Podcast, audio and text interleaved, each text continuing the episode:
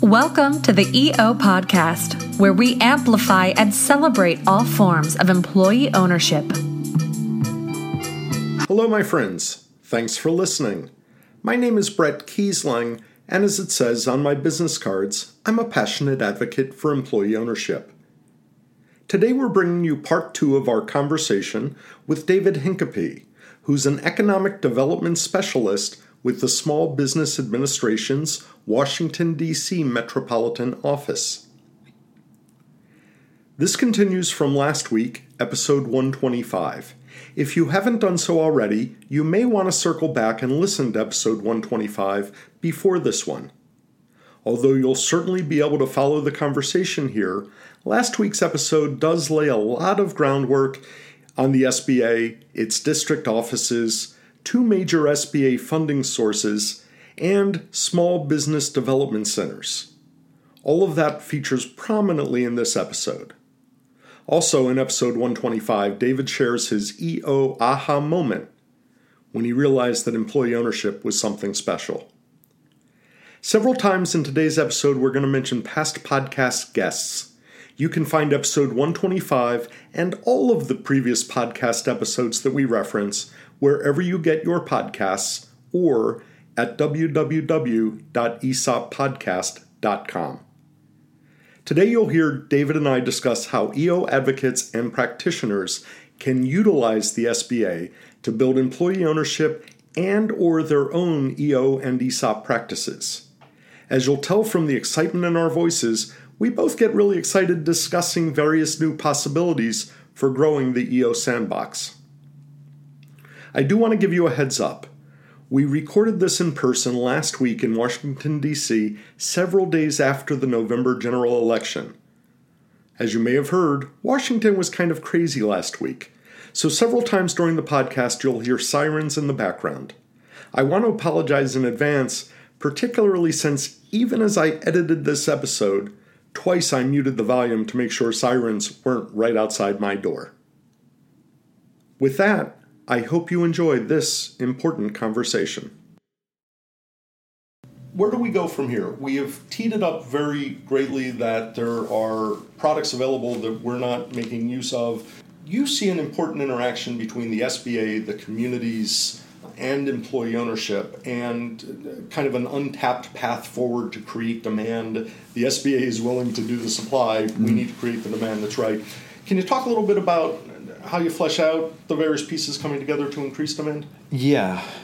Well, I learned a lot in the first my you know, I was learning my SBA, my other SBA work, but then my district director and district deputy director they said uh, well clearly you're very interested in this so i guess you can be our guy for employee ownership in the district office so um, so that was part of my job then to learn everything and so i immediately uh, started to plan information sessions, uh, you know, but I didn't know who to talk to first. So I talked to the SBDCs and the SBDCs, which is the Small Business Development yeah, Centers. the Small Business Development Centers. So an explanation: the, the Small Business Development Centers have been around uh, effectively as long as the SBA, and they are uh, independent nonprofit organizations. They're 501c3s that win an SBA grant and sign a cooperative agreement with us to provide certain services and resources. Primarily, the SBDC advisors, who any business person or person who wishes to start a business can walk in or call in these days and get free advice from a business advisor on how to start a business and how to grow a business. Now, they're all over the country and they are one of the SBA resource partners and the one that's mentioned in the legislation. So I went to the SBDCs locally here, uh, the DC SBDC, the ones in Virginia and the ones in Maryland, said, Do you guys know what an ESOP is? Some of them did, some of them didn't. Okay. Uh, there's this new legislation. The SBDCs are specifically mentioned. They're going to be asking you to uh, talk about employee ownership as a business succession option. This this is language that's straight out of the legislation and uh, you know some of them knew about it some of them didn't know most of them didn't know about it. Okay so i would like to start talking about this to people in the business community the small business community uh, or community of small business owners in this district office area. And I started planning these information sessions, and uh, I had a couple of them poorly attended, um, but I learned quite a bit about what's difficult about getting this to happen, creating a groundswell. Um, and so I came up with what what I think are five groups. You have to have five groups all working in concert. They are, I call them the service providers. It means the lawyers, the lenders, the trustees. You know, they're easy to convince to be uh, excited about this because they, they, they're all going to be working in that. And that's what they make their, their living doing. The lender, oh, the lenders is the second one. They're not in the service providers. The lenders are, are the other ones. They're going to be making the loans. Then there's the field offices or district offices of the SBA, where I work right? They because the district offices are the are the primary points of contact for all the SBA lenders. If the SBA lenders are doing a lot of ESOP lending and or cooperative lending, then the district offices are aware of it. Right? We're going to be talking about it to them, they're going to be talking about it to us. We, we're necessarily connected. Then there's the SBDCs. That is also a connection that must happen and will happen because very often lenders work with SBDCs for small businesses. They sometimes require a borrower to go to an SBDC and get business advisor advice. So that borrower becomes a good enough business owner to repay the loan because let's be frank, that's what lenders care about, getting repaid.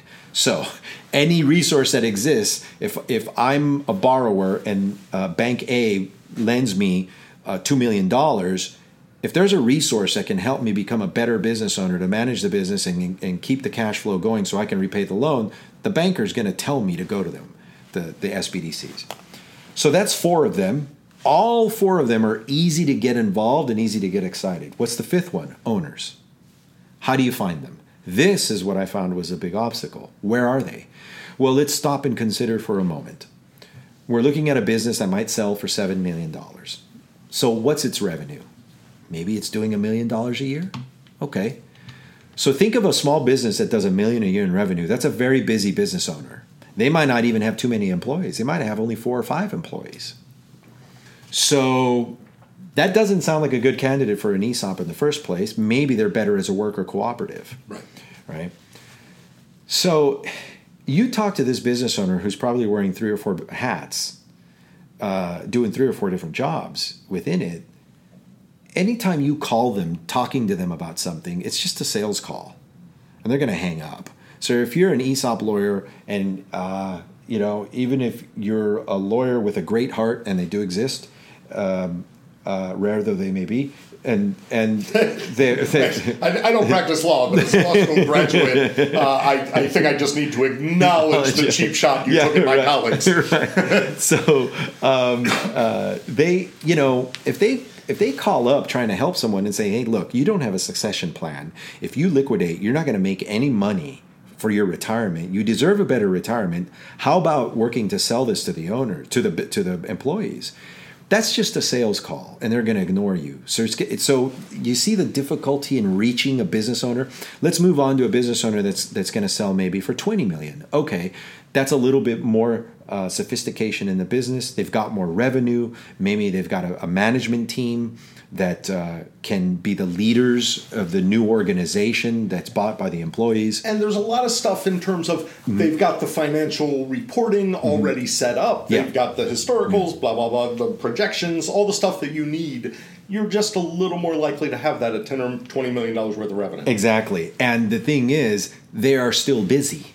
So any any phone call to them from a service provider, meaning a trustee, a lawyer, or perhaps even a lender who's saying, Have you considered all of this? That's just another sales call. So they may not worry, uh, they may not want to talk about it. And in which we're just dealing with also human beings because, you know, I'm never going to retire. I'm going to do this forever you know they just don't even want to face their own retirement and then mortality so so you you how do you get people to talk about this thing that's the hard part that i found was the owners and it occurred to me as we were speaking earlier that there's another one and this is the one that i think project equity has really they're really specializing in going after is the other institutions meaning local governments and perhaps even state governments. So cities counties. Because I did a little survey, a little poll of economic development officials in my district office's service area. And uh, sometimes I would call them deliberately. Sometimes we would be in a meeting for something else, some other event or some other business exposition of some kind or conference. And I'd say, "Hey, do you know what do you what do you know about employee ownership?" I'd ask them, and they knew almost nothing. I said, "You have this many small businesses in this county you know and we know roughly half of small businesses nationwide so this is an assumption. Let's say we're talking about montgomery county. Let's make the assumption that roughly half of all small businesses in uh, in the united states are owned by baby boomers. Let's make the assumption that's roughly half in montgomery county as well. Well that's this many businesses. So these people are going to be retiring. What are they going to do? Who are they going to sell these businesses to? And every single local person i talk to had no answer. They never even considered the problem. Over here in Arlington, for example, famously they they they won the competition to get Amazon to come over here. Right? I talked to them about this. They weren't thinking about it. They were thinking about getting Amazon over there. So, so what are you going to do when all these businesses shut down? What are you going to do? I would ask this question of them, and they didn't have an answer, and so we would agree to continue discussing it and talk more. And this is this seems like what Project Equity has done is focus on local governments, counties, and going to them and saying, "You have a situation. Have you considered it?" So they, uh, I was I guess about a year and a half ago, they did. Um, a study for the city of Long Beach in uh, LA County, in Los Angeles County in California. And Long Beach is the second largest city in Los Angeles County, the largest being the city of Los Angeles. And they discovered uh, some some interesting statistics. I don't remember them exactly offhand right now, but I remember it was roughly 40% of the small businesses employ 60% of the people employed in small businesses. And they produce something around two thirds of the small business revenue. 40%. 40% of the small businesses. Employ 60% and produce two thirds of, of, the, the revenue. Of the revenue. Right? And so I don't I don't actually know how Project Equity in Long Beach, the city of Long Beach, got connected, but they did that study because clearly somebody in the city of Long Beach was thinking, what are we going to do with all these small businesses? If they don't find buyers, they're going to shut down. If they shut down, suddenly we have all these unemployed people in the city of Long Beach or people who commute to the city of Long Beach, which then affects the surrounding communities. If you have hundreds of people losing their jobs in the next five years. So their approach, that's the other institutions, right? The institutions are the field offices, us, the SBA. The SBA is an institution as a whole. The SBDCs, are the institutions, but then also local government and counties and cities. Uh, they are concerned about this because they have to have a way of ensuring that these jobs stay in these places if these are businesses they wish to remain open and that are providing good jobs that are sustainable businesses etc that are less likely to move out of the area if Precisely. they're employee owned than being acquired Right. David, let me just throw in for listeners Project Equity is doing amazing things. And this past May in 2020, I had two separate episodes. Alison Lingane and Hilary Abel are the founders of Project Equity. And folks can hear more about what they're doing. And you're right, it's, it's tying with the local governments. And what I like about their approach to finding businesses, and I think it's fascinating that the biggest challenge that you found is where are the businesses? Because that's kind of the holy grail we're chasing. What struck me as really brilliant and new with Project Equity is by tying up with municipal governments, and I believe they're also uh, down in the Miami area in Florida. It's the county government that is sending out the notice to business owners and saying, hey, maybe you should consider employee ownership. We're going to put something on with Project Equity. But when that business owner gets something from a government entity, Mm-hmm. that's more than that's taking it out of that sales call Right. that you would talk Right. about of hey just want to sell your business Yeah. this is the government not pushing you for employee ownership but saying hey this is a good deal one other um, and it ties into the sdbcs one other guest that, that i've had and we talk about his work uh, with regularity is Steve Storkan of the employee ownership exchange In addition to Project Equity, one of our guests in the past was Steve Storkan of the Employee Ownership Exchange, mm-hmm. and he they're just doing gangbusters. They're opening up in a variety of states with another more underway. Can you talk a little bit? I know that that Steve and you are friends and you've been in touch. Uh, can you talk a little bit about what you've seen of their work? Yes. So so what I learned is that they're they're opening up. They're trying to get uh, when I when the last time we met actually he was telling me that the, the, the goal is to have an employee ownership center in every state? And some states already have them, so in the states that don't have them, right? And he was working at the time on Georgia, North Carolina, and North Carolina opened up. I talked to the woman who was the head of that one, it's and Claire Broughton. Yes, exactly. And so, um, and she was telling me how they were just getting themselves moving, and so going back to who are the uh, what are the five categories of groups that uh, you that you that you have to connect to kind of create a groundswell is as I said, you know, there's the institutions, there's the field offices, the SBDCs, and now I'm adding to that the local governments, counties and cities, you know, and perhaps states. Um, well, when you have an employee ownership center, if that employee ownership center can quickly connect with these various institutions, so find the lenders who are interested. So, for example, in this district office area here, uh, one of our lenders uh, has made it no, made it known to us that they are very interested in doing 7A loans for employee ownership, uh, and they're happy to do them as what lenders call an airball, which means uh, no fixed assets for for um, security right? Wow. No, no collateral, right? They're willing to do it as an airball. So they're doing it on the strength, the financial strength of the company, its cash flow. Which we argue is the way it should be done. Right, but, right. But it's, it's, yeah. it's, it's breathtaking. That's wonderful that right. it's being adopted. So they they said to us, yeah, we're, we're happy to do it as an airball. And we thought, okay, that's great. Now we just got to find some some business owners who are interested in doing this because now we have a lender in, who's willing to look at it, and we got to find a business owner, and then they have the lending program through the 7A that can be part of that transaction. Okay, so you have the employee ownership centers.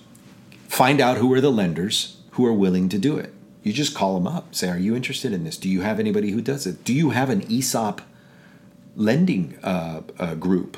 Right, big banks do but maybe small regional banks do as well. Maybe that group is only one or two people. Who knows? But you, until you call them and find out, you won't know what lenders are willing to do it. So you get in touch with them. Then you have to find you get in touch with the local SBDC. So who at the SBDC knows anything about this? If they don't know anything about this, teach them. There you go. Now, the directors of the SBDCs are going to know something about this because they will have heard about the legislation saying the SBDC's got to do this. The business advisors working for those directors may not know about it, but the directors certainly know about it because it involves funding, right? So, in a way, here we're appealing both to the self interest and the institutional interests and just the the the social interest of the people involved. The SBDC advisors work in their communities. They're interested. They have a social interest in what happens in their community. The directors of the SBDCs have a financial and social interest as well because there's funding for them to do this work because the law says that they're supposed to do this work. So you get in touch with the SBDCs, see who at your local SBDC knows about employee ownership and who doesn't, and whoever doesn't, you teach them and you offer to work with them in it. Uh, you get in touch with your local district office of the SBA. You, by the way, here's a little secret uh, we're a public agency, we're open.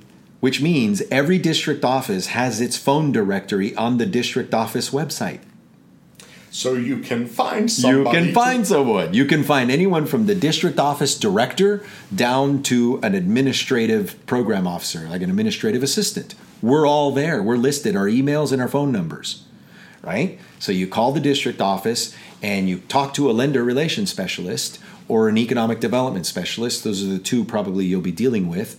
Um, and say, uh, who there knows anything about employee ownership and you know the Main Street Employee Ownership Act and everything, you may well find their answer to "Do you know about the Main Street Employee Ownership Act?" is what they've never heard of it, but maybe they have. But the point is, you begin the relationship, you begin talking to them and say, How can we work together to make this all happen?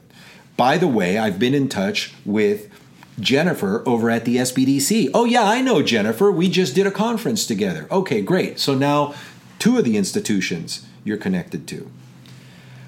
Then you get all that together and you go to the economic an economic development officer at your county, which is the thing that Project Equity is doing, right? Working with the cities or the counties. Hey, Mr. Economic Development Officer for the county of whatever in whatever state, you have this many small businesses. A lot of these are owned by baby boomers. What are they going to do when they uh, retire? And those, what are you going to do about those jobs? Have you thought about this?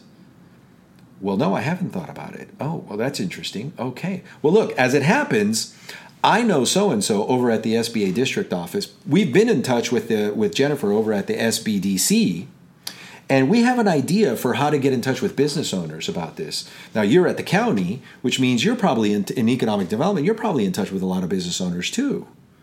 So let's all get together.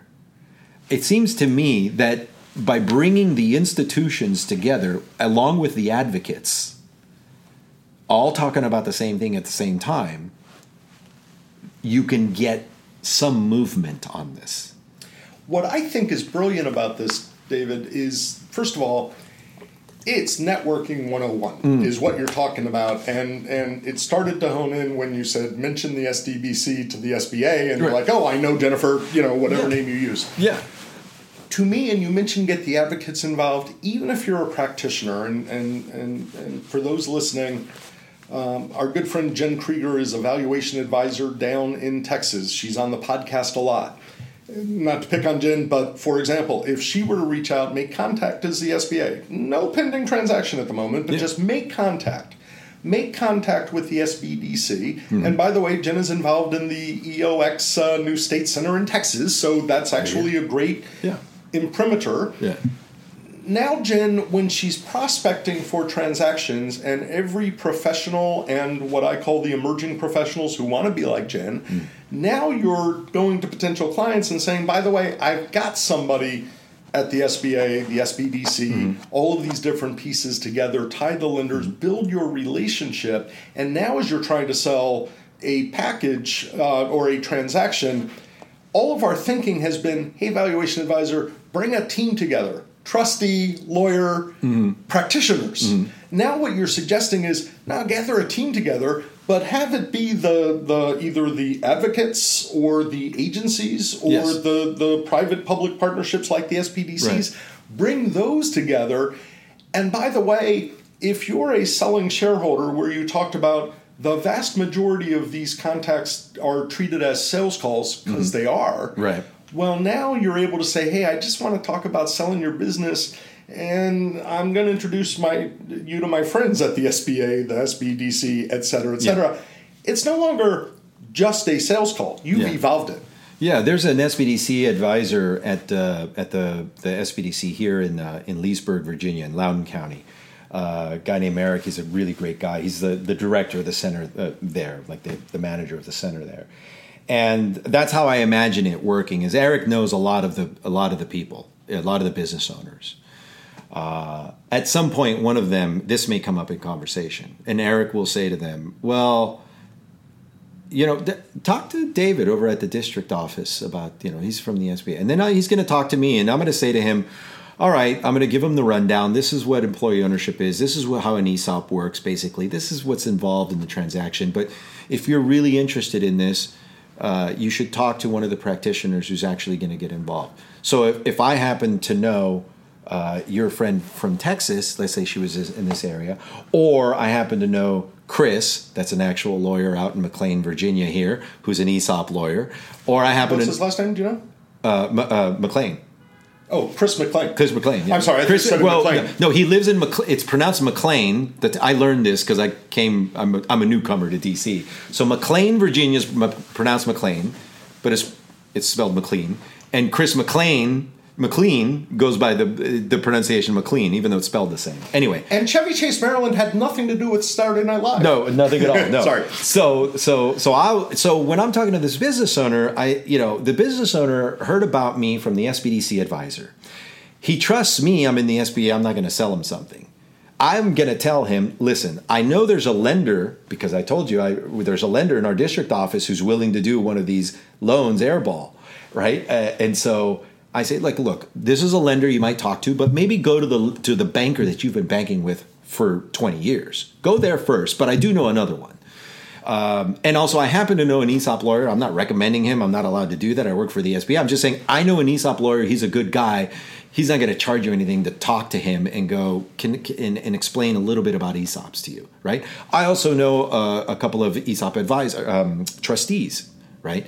So if we all know each other, when that business owner is looking for information that's impartial, that doesn't feel like a sales call, the, if we all know each other, we can all help that person and then accomplish the larger goal of helping them find a buyer for a business so he doesn't liquidate and everybody loses their jobs. Which is the exact same result as if it were a sales call, but we have a much higher purpose. yes. We have the good of the society right. enter. Right, so right. it's a sales call.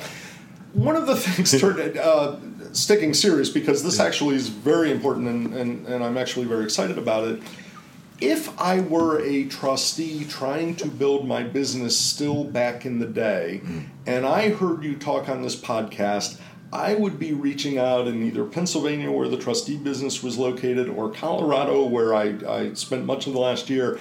I'd be building the relationships now as a trustee with, with anybody at the SBA that I could in the mm. district office, anybody at the SDBCs, because this is, and again, for you emerging professionals, David, who's only been hyped on this for a couple of years, has been asked and been able to say, Well, I know this ESOP lawyer. Yep. Makes clear you're not recommending anybody, you can't, but we are all asked for that. And that's mm-hmm. the networking, that's the boy, if I were an ESOP lawyer, if I were a valuation advisor, I'd want a legitimate relationship with a David Hincapie and your colleagues around right. the company. Not right. a BS. Right. Don't do a sales call to you. Right, right. Hey, you have any questions? Uh, you know, I'm willing yeah. to charge a lot.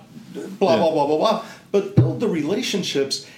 If you're looking to stand out, and again, I'm talking to the ESOP professionals or the advocates. If you're looking to stand out in how you network nobody has the relationships with the SBA, generally speaking, yeah. or the S- yeah. SBDCs. So what a what a powerful way to start building your network. I'll give you an example of how professionals, even though they're they're they're for profit, they're in the business for themselves, work with us. So this is a very normal thing. This happens across all 68 district offices. Earlier this year, in uh, in February, we're approaching uh, tax uh, season, and we, me and my colleague, had a, you know, taxes for small business owners, right? New small business owners, um, little workshop. And we did it at a place called LEDC, Latino Economic Development Center. They're a, a CDFI and they're an SBA lender. They participate in the SBA Community Advantage Loan Program. That's a, it's a kind of SBA loan. Um, and they're also an SBA micro lender uh, loans under $50,000. So I forget whose idea it was. I don't know if they called me or I called them because one of my jobs as, as an economic development specialist is to get useful information out to business owners. And so we came up with the idea of having a workshop. Come round, on this day at this time, we're going to do an hour and a half to two hours, depending on the number of questions there are. Uh, on doing your taxes, small business loans, looking over your Schedule C. This is like really new small business owners, right? So this is what your Schedule C is: profit and loss for business, blah blah blah. How to do all this? Well, to get us to help that, my colleague has a friend who has an accounting firm. He calls her up and he says, "Hey, can you can you come over and do this for us?" Sure. She comes over. So we're there talking about the SBA, me and my colleague. My colleague's old acquaintance, because he used to be a lender, he used to be a, a, a, commercial banker before he was at the SBA. So this is an old colleague, uh, a colleague of his. She shows up. She does the bulk of the workshop. So what's to stop a trustee or an ESOP lawyer or a lender from coming to the SBA and say, "Hey, How about we do a workshop on uh, succession planning for small business owners? Great, let's do it. Here's a little secret that's part of my performance measurement as an EDS. My boss wants to know how much work am I doing in the community to bring this information out. So if somebody comes to me and says, "Let's do this workshop together. I have an idea for this and we talk about it and we think it's going to be useful and we think it's going to help people, well we're going to do it." So you're appealing to my self-interest in my own job, but also it's my job to do it. So what's to stop, like I said, the trustee, or what's to stop the ESOP lawyer, what's to stop the lender who's interested in doing this, or the valuation advisor who's interested in doing this, going to the SBA district office, talking to an economic development specialist or a lender relations specialist, and saying, uh, "Hey, Michelle, you're a lender relations specialist. I know you're talking a lot to these uh, to these banks here, and I know one of these banks is really interested in ESOP loans. Well, guess what? Uh, I'm a valuation advisor. I specialize in valuations for ESOPs. Why don't we get to the, get together and do a workshop or something, or put some information out, or have a series of workshops, whatever. Just start talking. David, I am so energized with this part of the conversation because it checks off a couple of boxes. And what I'm going to say might get uh, some in organized EO a little bit mad at me because mm. um, it's the truth. It is very difficult. The reason I refer to emerging professionals as emerging professionals is they might be very talented as what they do. Mm.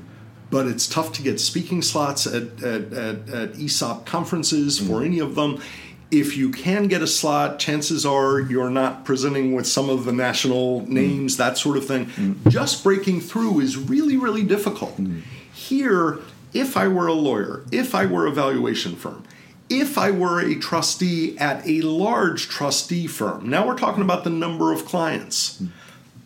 Imagine setting up a, a seminar, a webinar, mm-hmm. some sort of, of program for your existing clients. Mm. And hey, I'm an ESOP lawyer in this example. I'm going to bring in a valuation advisor to talk for a minute. I'm going to bring in a trustee to talk for a moment. And I'm going to bring in somebody from the SBA who will talk about financing, yeah. not just for uh, let's do a transaction, but mm. to have that relationship available yeah. because now we're going back to you also got the 504 loan, loans right. for fixed right. assets. Right. And if you have, you know, I'm focused on employee ownership, but if you're one of these firms that has, you know, multidisciplinary clients, mm-hmm. boy, the emergency loans would be affected. In other words, having yeah. the SBA come, right. we're trying to build employee ownership, yeah. but you're doing if you're that service provider, what a value add for your clients yeah. while tying in the SBA. Mm. Suddenly, now let me take this a little bit further. And you're only in one district, so we're mm. hoping to get all 68 districts involved. But your performance metric is improved because you're doing this. Right. Meanwhile, right. if you have to explain to supervisors or your counterparts in other offices, are explaining to their bosses what employee ownership is because they're spending the time. Right we're building it up through the inside of the SBA, which is huge. Right. Yeah. If I if I were able to, I think the the pandemic has scrambled things a little bit. But let's say, for instance, I were able to put on. 10 workshops, really short ones, uh, 90 minute workshops uh, with uh, 15 people attending, you know, f- let's say 15 business owners attending. If I did that in a year, my boss would love me, you know, my boss would be thinking like, "Wow, he's really getting this done." And if that and that so that's 10 times 15, let's say that's 150. If you get 3 transactions out of that 150, that's a success. Because you know, most of the people who look into it, the business is not a good candidate. We're going to find that their cash flow is not enough. We're going to or they're not going to be happy with the fair market value price that they have to accept. They want uh, the price that they would get from a strategic buyer, which we know they're not likely to ever get. But for whatever reason, maybe you only got three out of 150, but that's that that could be substantial because that could be three companies with 40 or 50 employees each. That's 150 jobs. It is the first of all, you are correct. The other thing that I'm very careful about with metrics like mm-hmm. that yeah. is, first of all, we and and long before I did the podcast, I did some webinars and that sort of thing outside of the conferences, and I've just loved it. And for me, it really is let me talk employee ownership to the masses. I don't care where, you know, I'd speak to 10 people uh, and just have fun. I got to tell you, and, and I don't want to jinx myself, but I would love post pandemic to set up a program that perhaps is you, Project Equity, Steve Storkan mm. and talk about and, and come on the podcast, whether we do it as a webinar or just a standalone episode, but having that conversation and raising demand. So, David, there are district offices, and and we've been going for a good bit. So, mm-hmm. I want to uh, work towards winding down, and the winding down will be anything else you choose mm-hmm. to cover. But let's just talk for just a moment. Obviously, you're in the Washington district office. If somebody is in the district and you outline the counties involved, they by all means should reach out to you. Mm-hmm. Um, how would they get in touch if somebody is hearing this and they're in Texas or they're somewhere else? Mm-hmm. What paths should they follow to get in touch with somebody at the SBA uh, or do they reach out to you and you direct them to the district office? Well, every there's a district office. There's at least one district office in each of the states. Some states have exactly one office, right?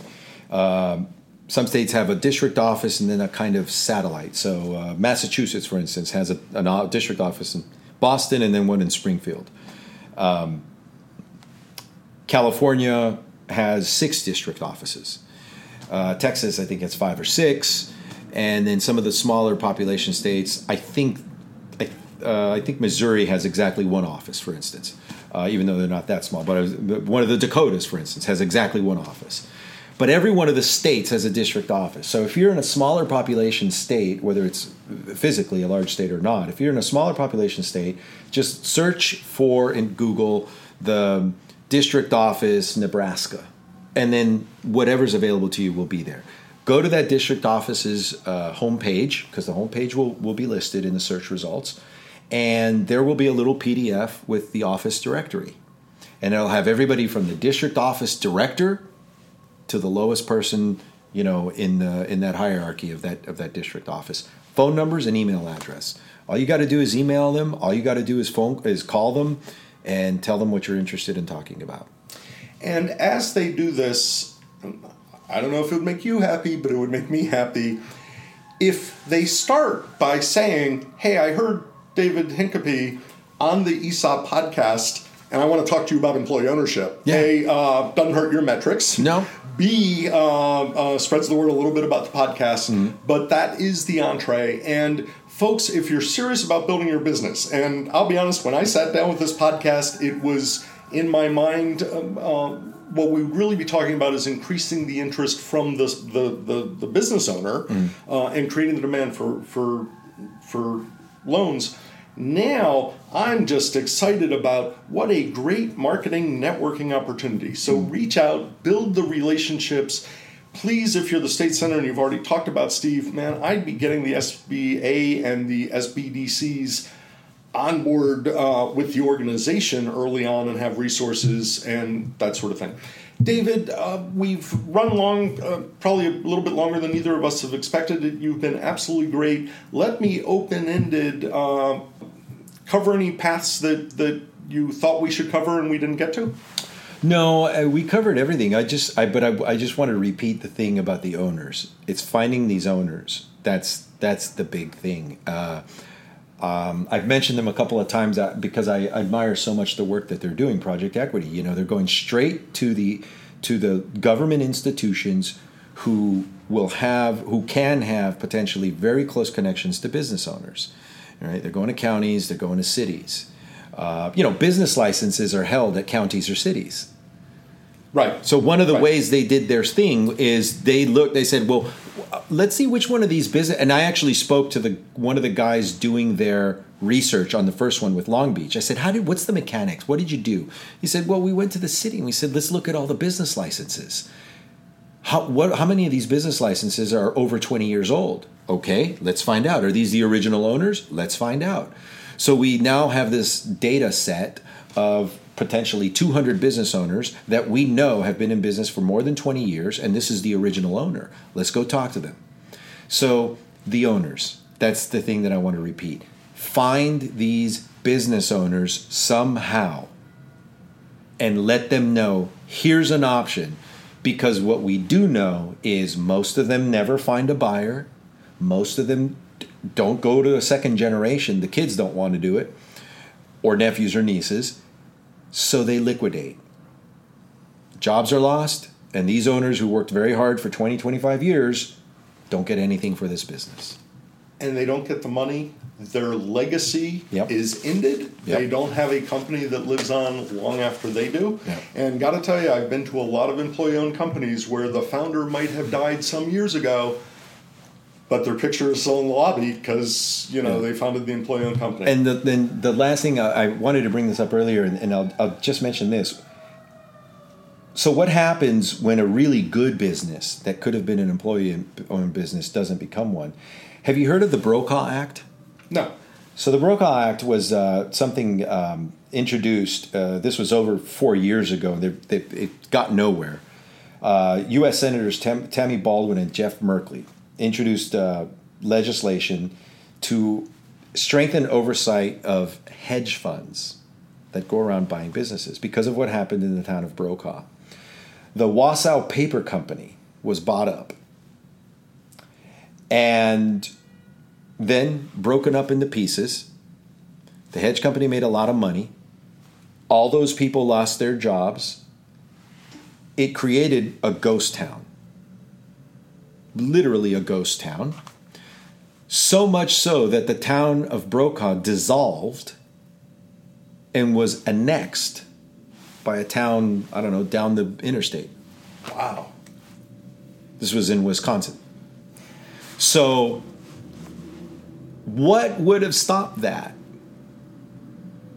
Maybe the owners of Wausau Paper Company sell to the employees as an ESOP, and a hundred year old company gets preserved, and those people get to keep their jobs, And their town? and their and in this case their town. Wow. The town disappeared. It does not exist anymore. It's been dissolved. That's not going to happen everywhere. I'm saying that's an extreme case of the worst thing that could possibly happen if you cannot find a buyer for the business who will keep the business open in that town. That's why I think this is really important work.